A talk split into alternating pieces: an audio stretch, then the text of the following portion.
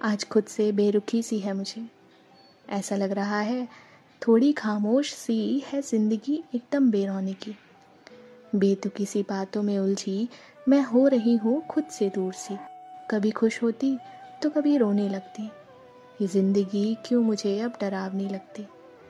सवाल हज़ार हैं मन में शायद बिना जवाब के।